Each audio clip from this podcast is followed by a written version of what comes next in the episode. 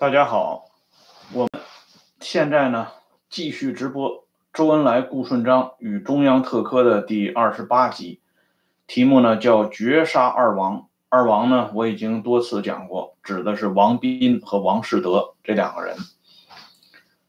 上一次节目里边呢，我们已经讲到了潘汉年正式露面了，潘汉年已经开始接手刺杀王斌的这个案子了。我们说到潘汉年这个人很有天分啊，引起了我对一件往事的回忆，就是当年呢，一九九四年我在上海，那个时候还是读书的时候，啊，有一天晚上，啊，当时我们住在福建南路那个地方，然后呢，那天晚上大家兴致很高，啊，十一点多了也还没有睡觉。所以后来呢，就相约一起去这个小绍兴，去吃这个鸡粥。这个小绍兴白天站牌是很多的，到了晚上入夜以后呢，这人逐渐稀少了，所以咱们就几个人坐在那儿吃饭。当时呢，要的很多啊，要了两大盘子鸡，要了几大碗粥。这人那时候年轻啊，二十出头，呼噜呼噜的，啊，能吃能能聊的。后来呢，就剩了差不多整整一盘子鸡，就吃不了了。这个时候，跟我们在同一个这个圆桌吃饭的一个，啊，差不多有五十岁左右的一个上海本地人，啊，在那儿呢，也在那儿吃饭，啊，喝一点黄酒，吃一点鸡。后来呢，我们就是也是想，又这鸡也带不回去啊，如果就这么退，就是放在那儿，那肯定就是扔掉了。很可惜，所以我们都知道，这上海人呢，都喜欢精打细算，而且说话呢，一般都还比较和气。所以咱们这几个北方佬就跟人家说说，你看我们这鸡呢，这盘鸡我们基本没怎么动，啊，还是很卫生的，啊，没有不干不净的东西在上边，啊，吃不了了又带不走。您看，您要是愿意，啊，这个您就。赏收吧，啊，这个上海人很客气，他说没问题，没问题，谢谢你们啊，谢谢你们这几个小朋友，啊，我我我吃没问题，就这么的呢，我们跟这个人就有了这么一个短暂的交接，两下呢就在一起聊了起来，没想到这么一聊呢，啊，这差不多后来一看这时间啊，聊了一个来小时。聊的是什么话题呢？一开始这种啊寒暄的话就不讲了。这个人给我们讲了一个非常有意思的事情。他说他的伯父，他的亲伯父，就曾经在中央特科工作过。后来呢，中央特科解散以后，他伯父呢跟这个组织的关系呢就脱离了。后来他伯父一直长期谪居在上海，啊。他自己讲啊，他作为他伯父的亲侄子啊，侄子，他讲他伯父生活当中的几个啊小节，我觉得很有意思，颇能反映出中央特科的这些人员的精神面貌。他说他伯父呢有几个事情让他记得非常清楚，就是他伯父领他们出去，比如说逛这个淮海路啊，逛街的时候，特别是到这种繁华热闹的地段。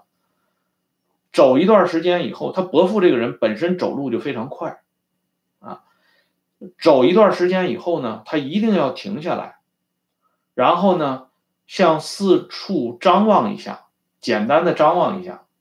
他们那个时候呢，以为是他伯父走路很快，停下来等一等他们。等到他成年以后，跟他伯父出去陪他伯父走路的时候，他发现。两个人实际上就是齐头并进呐，啊，但是他伯父还是喜欢停下来，啊，站一下，四处望一望，这是一个。再一个呢，是他这个伯父这个人，他如果出门的话，他从来不跟人家说，我去地方，我到哪哪去，我几点钟回来，他不说，他只是说我出门转一下，然后这个人就走了。还有一点呢，第三点。就是在他伯父的案头，就是他的这个家里书桌的这个案头上，他从来没有见过任何一张纸片就更不消说有文字的东西。他说他伯父这个人有一个重要的特点，凡是家里有纸片的地方，让他看见，只要让他看见，他马上就把这个纸啊团了团了，就撕的粉碎啊，撕的粉碎，哎，再小的纸纸他也撕的粉碎，然后他就。要么到马桶那儿冲掉，要么就扔到那个那个垃圾桶里边。家里从来看不到一张带字儿的纸张，啊，这是他在这个从小到大啊，在他伯父身上得到了三个特点。后来呢，他说他们原来根本不知道他伯父曾经有过这么一段特殊的经历，直到八十年代。啊，中期的时候有一次呢，他伯父呢很兴奋，到他爸爸家来，然后呢带了一点这个酒菜，啊，跟他爸爸连吃带喝，他呢就听他伯父跟他爸说了几句话，他就记住了。他伯父呢就跟他爸讲说的，啊，不容易啊，他这个年深日久，他原来很多话他也记不得了，但是他印象很深的就是。啊，一件事，他说他伯父讲了，他说很不容易啊，首长们还没有忘了我，哎，就有这么一件事儿。后来呢，到他伯父去世的时候，他们家里呢，啊，收到过呃一个这个特殊人物送来的花圈，而且呢，收到了一封来自于北京啊一位重要人物的唁电。这样呢，他们才知道他这个伯父呢，生前在上海曾经有这么一段特殊的经历。所以说呢，就是这么一个普通的特科人员，我们从他的后人的口碑资料里边都可以看到，他就像刚才咱们这个江主席说的，他这个职业习惯几乎是伴随了他的一生，啊，甚至这个职业习惯呢。也让这些小辈人感到非常呐喊，特别不不好理解。另外，我再给大家举一个例子啊，就是我给大家看一本书啊，叫《在志愿军司令部的岁月里》，这是原来沈阳军区参谋长杨迪写的一本回忆录。杨迪在志司啊，就是司令部当过参谋，他同这个当时。志愿军的副司令员陈赓有过交集。他回忆陈赓里边呢，讲过一次很有意思的事情。他说他们有一次在同陈赓聚餐的时候，大家喝的酒酣耳热啊，说到高兴处，就是大家都祝愿这个陈赓呢身体健康，这是经常的嘛，祝首长身体健康嘛。但是呢。陈赓突然对他们这些小参谋啊，陈赓管他们都叫小鬼，管杨迪叫小老乡，因为他们都是湖南人嘛。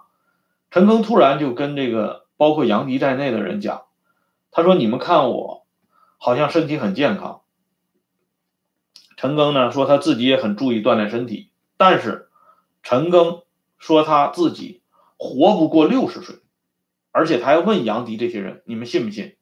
杨迪这些人当然就得说不信了，而且大家说那不仅是不信，一百个不信呢，都是因为陈赓这个人很幽默，是个乐天派。像这种性格的人，说实话，活到一百岁都不奇怪啊。哎，陈赓呢，最后这个杨迪描述，他用低重的声音声音呢跟他们讲，说信不信由你啊，你们是可以看到，就是陈赓说可以看到他的这个预言的。等到了一九六二年啊，到了一九六一年呢，杨迪在北京在军事学院学习的时候，就听到了这个讣告：陈赓于当年的三月十六号在上海去世，享年五十八岁，正好没有过六十。所以杨迪后来就后悔这个事儿，他说他就应该问问陈赓，他为什么啊？他给自己。做出了这么一个预言，说他活不过六十岁，当然这也就成为若干历史谜团中的一个了。比如说，陈丕显的儿子陈小金，他曾经面对面的跟宋任穷在一起啊，作为这个革命的后辈在一起谈笑风生吧，啊，就像咱们江主席跟华莱士一样谈笑风生。可是呢，陈小金后来自己在回忆录里面也强调一点，他说，当时他就没有问一问宋任穷，为什么在这些老家伙们里边得到一个“宋老鬼”的外号，这个外号到底是怎么来的？他当时话到嘴边就没有问出来，而后来呢，啊，随着时间的推移，他也没机会再与宋任穷这么近距离的接触了。再后来，宋任穷人也就走了，这个秘密至少在陈小金这里就拿不到了啊！就是说，历史上有很多这种谜团，都像刚才我讲的杨迪的这个回忆是一样，就是失之交臂，擦身而过。但是呢，从陈赓对自己的这个寿数的预言也可以看出来，这些在中央特科里工作过的人。身上真的是有一种特殊的气质，当然，这种特殊的气质是由于长期从事这种特殊的行业造成的，所以呢，也就 直接或者间接的给人一种神秘感。比如说这个潘汉年，在他的身上也有这种神秘感。他拿到王斌的这个照片以后。接下来的事情，中央特科其他的人毫无办法。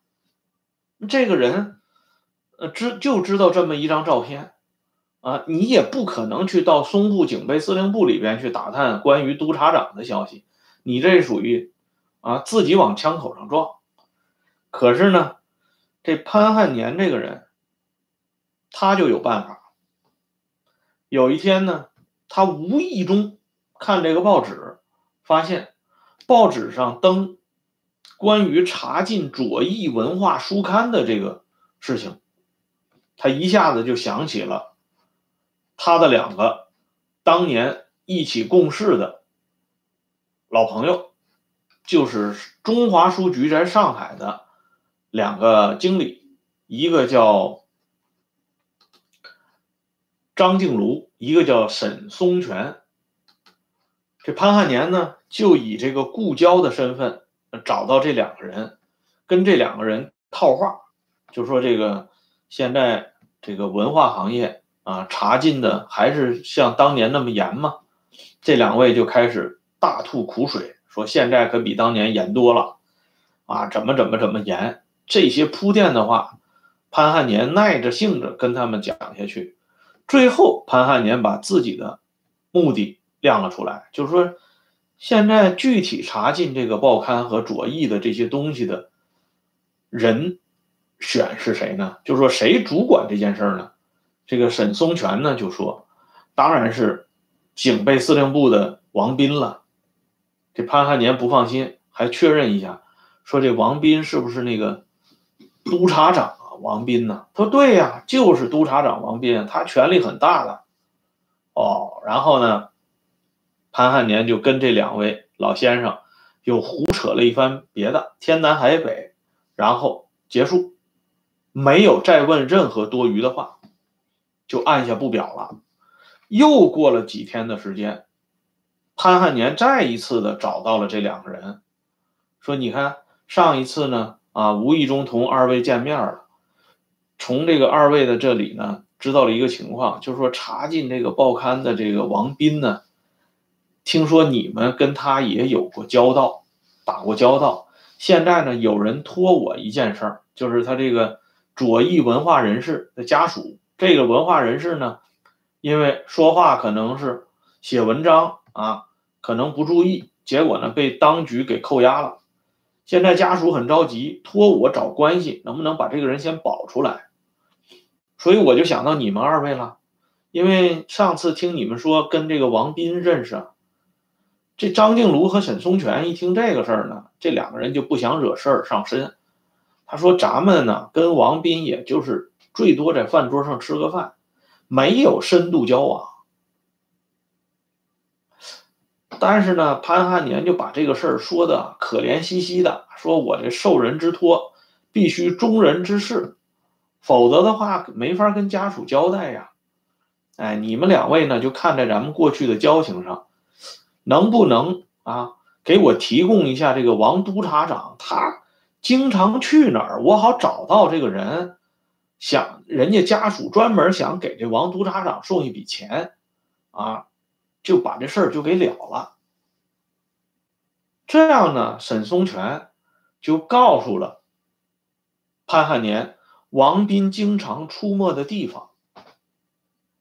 这时候呢，潘汉年顺水推舟的拿出了那张放大了的王斌的照片，给这个沈松泉他们看，说：“你看是不是就大家都没见过王督察长嘛？但是他们搞到了一张照片，说这个是不是王督察长？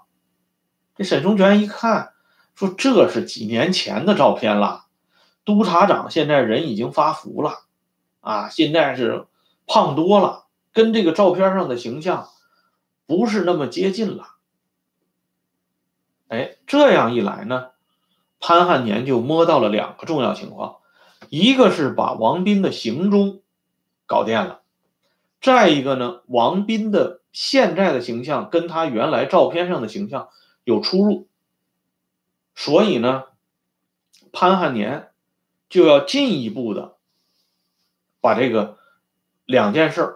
给彻底落实，就是说要搞清楚王斌他的这个住处，甚至清晰到门牌号，然后呢，派专门的特科第三科的人员在那儿进行蹲守。就咱们看电视经常看到那警察的蹲坑啊，就是摸清楚王斌的这个时间表。再一个呢，他一定要搞到准确的王斌的这个。最近的照片，或者说是最新的形象，要不然杀错了怎么办呢？一击不中，再击就很难了，打草惊蛇了嘛。所以这潘汉年呢，又找了一个另一层的这个关系。这个人呢，是我们接下来要重点介绍的一个人，他的大名叫曹炳生，曹炳生。他当时呢是在法租界政治部担任翻译。潘汉年通过人找到曹炳生的老爹曹子白，通过曹子白找到曹炳生，又通过曹炳生辗转拿到了王斌最新的照片。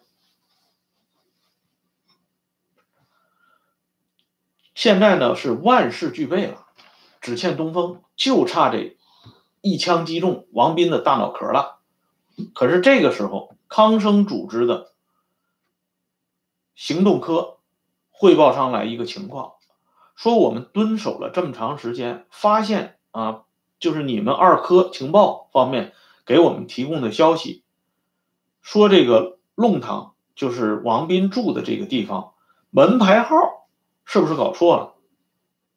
潘汉年说：“应该不会啊，门牌号肯定错不了啊，是王斌经常居住的地点。”他说：“那为什么我们现在看到的从这个弄堂里这个门牌号啊出来的这个人，他不是王斌呢？”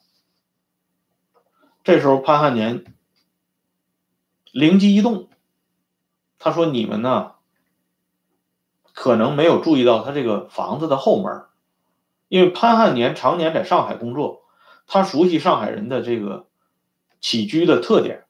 他说：“这个很多上海人呢，他一般不从正门走，他都从他都从后门走。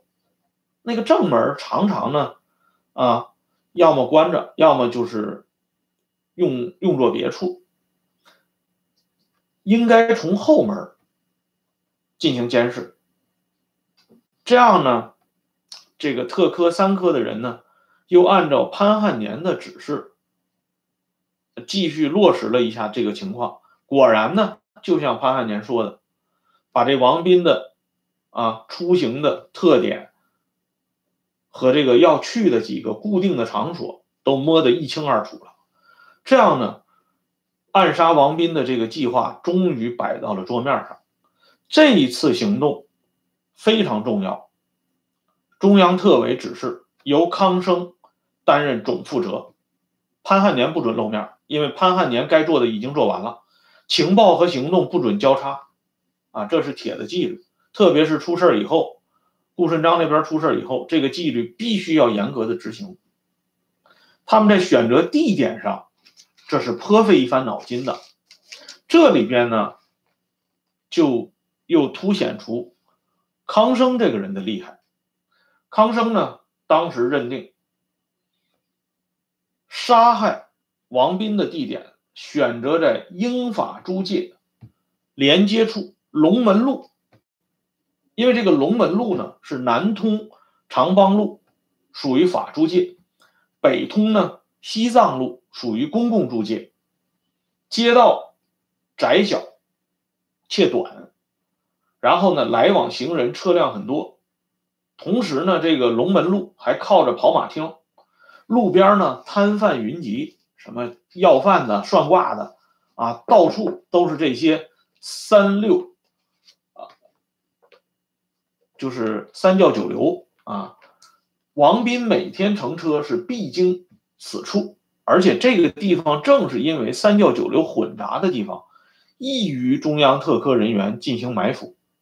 特别是在击杀王斌之后，他可以立即退入西藏路，然后呢迅速分散，转入二马路、三马路和四马路。总之呢，这个龙门路周围是里路密布、四通八达，警探即使追踪，也必然是跟丢了。再主要的是，因为它这个龙门路，它是几乎是处在这种两不管的地方。啊，这个租界和公共租界和法租界，他们互相扯皮。这个地方出了案子呢，结案时间非常长。哎，所以呢，最终大家就选择在龙门路刺杀王斌。果然，这行动非常迅速，干净麻利脆，一枪击中王斌的额头，当场毙命。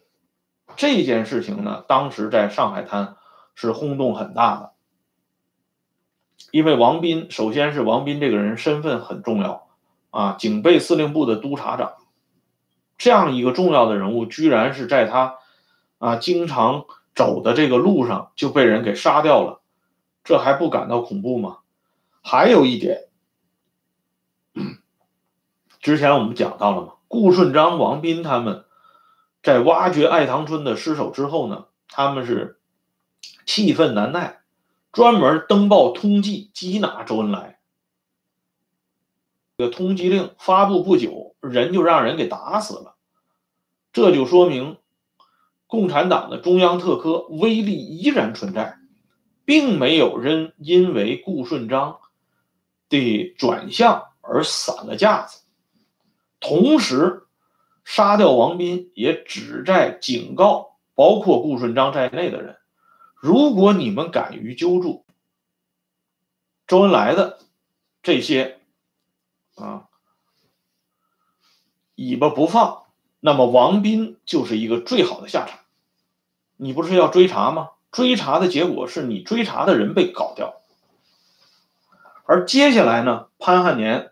还有康生，他们组织了另外一次大的行动，就是杀掉王世德。杀掉王世德也是曹炳生、曹子白这爷俩起了关键的作用。这个曹炳生的作用啊，后边还有一次更大的作用，就是。在向忠发被捕以后，曹炳生又向黄木兰的姘头陈志稿吐露了一个情况。这个人今天我要讲出来，是因为这个人相当于私立第二，甚甚至啊，某种意义上讲，他在一九三一年这一年当中所起的作用。可以完全碾压私立，他之于周恩来起到的作用，那是太重要了。这次呢，王士德的消息也是由曹炳生传递出来的，而不是那个当年安插很久的暴君府啊，就是杨登营。事实上，这个时候，中央特委在周恩来的指示下，已经逐渐疏离了同杨登营之间的关系，逐渐在疏离这个关系。后来，这个有人讲杨登营的身份暴露是由于顾顺章叛变造成的。顾顺章向国民党当局举报了杨登营的真实身份，这是纯属胡编乱造，根本就没有这个事儿。李强说的已经很清楚了，顾顺章只出卖了恽代英，剩下什么蔡和森呢、向忠发呀、杨登营啊、啊等等等等这些人，他们或被抓，或被杀。啊，或被判刑，跟顾顺章一丁点关系都没有，赖不到顾顺章的头上。这曹炳生向特科提供了王士德的行踪以后，王士德也被特科如是办理了，二王先后横死于上海滩。这样呢，整个爱唐春事件几个主要的当事人都不存在了。可是呢，曹炳生在这里边穿针引线，无疑在某种程度上也窥测到了某些他本不该知道的秘密。那么，对待这个曹炳生，中央特委负责人有什么样特殊的安排呢？要不怎么说中央特委负责人是一个非常高超的人物呢？就是说，他不惜放长线钓小鱼儿，人家放长线钓大鱼吧，这可以理解啊，大鱼大嘛。但是人家放长线钓小鱼，就是连小鱼都不放过。当然，这个线放的时间很长，从三一年一直放到一九三九年，前后达八年之久。但是曹炳生这条小鱼儿。以及他老爹曹子白，这这父子二人终于被中央特委负责人给调了上来。那么，曹炳生为什么能让中央特委负责人下这么大的耐心，放这么长的线儿把他吊起来呢？因为曹炳生接下来参与了一个更为惊天的大案，那就是中共中央总书记。向忠发的被捕。那么我们在下一次的直播里边，将给大家讲述继顾顺章转向之后，发生在中央特科历史上的第二件惊天动地的大事：向忠发到底有没有叛变？向忠发同周恩来真实的关系是什么样呢？今天的直播呢，先说到这里。谢谢大家收看，咱们下次再见。